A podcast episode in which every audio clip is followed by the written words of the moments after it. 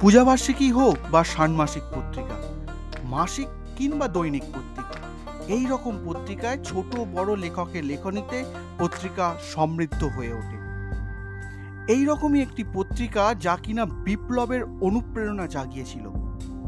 সেই সময় সেই পত্রিকাকে নিয়ে আজকের এই পর্ব।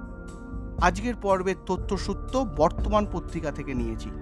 আমি অর্ণ শুরু করছি আজকের নতুন পর্ব।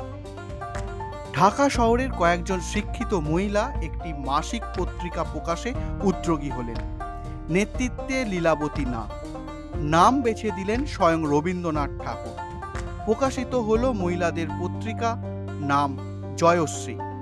উনিশশো একত্রিশ সালের মে মাসে এই পত্রিকার প্রথম সংখ্যা বেরোলো। প্রথম সংখ্যার প্রচ্ছদ এঁকে দিলেন নন্দলাল বসু। মহিলাদের কথা বলা হলেও বাস্তবে পত্রিকা প্রকাশের আসল উদ্দেশ্য ছিল অন্য।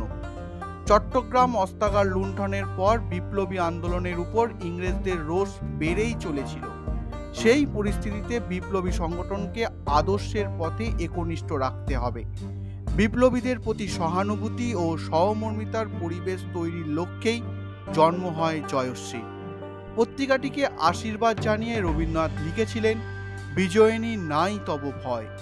স্বাভাবিকভাবেই ব্রিটিশ শাসকের রোষ এড়াতে পারেনি এই পত্রিকা। তিনবার পত্রিকার প্রকাশ বন্ধ করা হয়।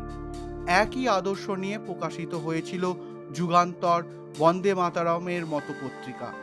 হেমচন্দ্র ঘোষ, ভূপেন্দ্র কিশোর রক্ষিত রায়, ভূপেন্দ্রনাথ দত্ত, বীণা ভৌমিক, কমলা দাশগুপ্ত নলিনীকান্ত গুপ্ত, শান্তিসুধা ঘোষ সহ বহু বিপ্লবী স্মৃতিকাহিনী লিখেছেন এই জয়শ্রী পত্রিকাতে। কালীচরণ ঘোষের বিখ্যাত বই জাগরণ ও বিস্ফোরণ এই পত্রিকাতেই ধারাবাহিকভাবে প্রকাশিত করা হয়।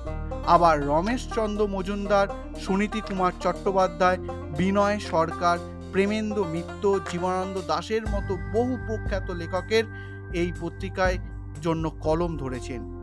রবীন্দ্রনাথের বেশ কয়েকটি কবিতা জয়শ্রীতে প্রকাশিত হয়। দীনেন্দ্রনাথ ঠাকুরের স্বরলিপি সহ শঙ্খছের বিহুবলতার জনপ্রিয় গানটি এখানেই প্রথম ছাপা হয়। তাহলে এইরকম একটি পত্রিকা আজও আমাদের সমাজে এক ইতিহাস হয়ে আছে। কীরকম লাগল আজকের এই পর্ব? অবশ্যই লিখে জানাবেন। এখানেই শেষ করলাম আজকের এই পর্ব। আবারও নতুন কিছু তথ্য নিয়ে হাজির হব আপনাদের কাছে। ততদিনের জন্য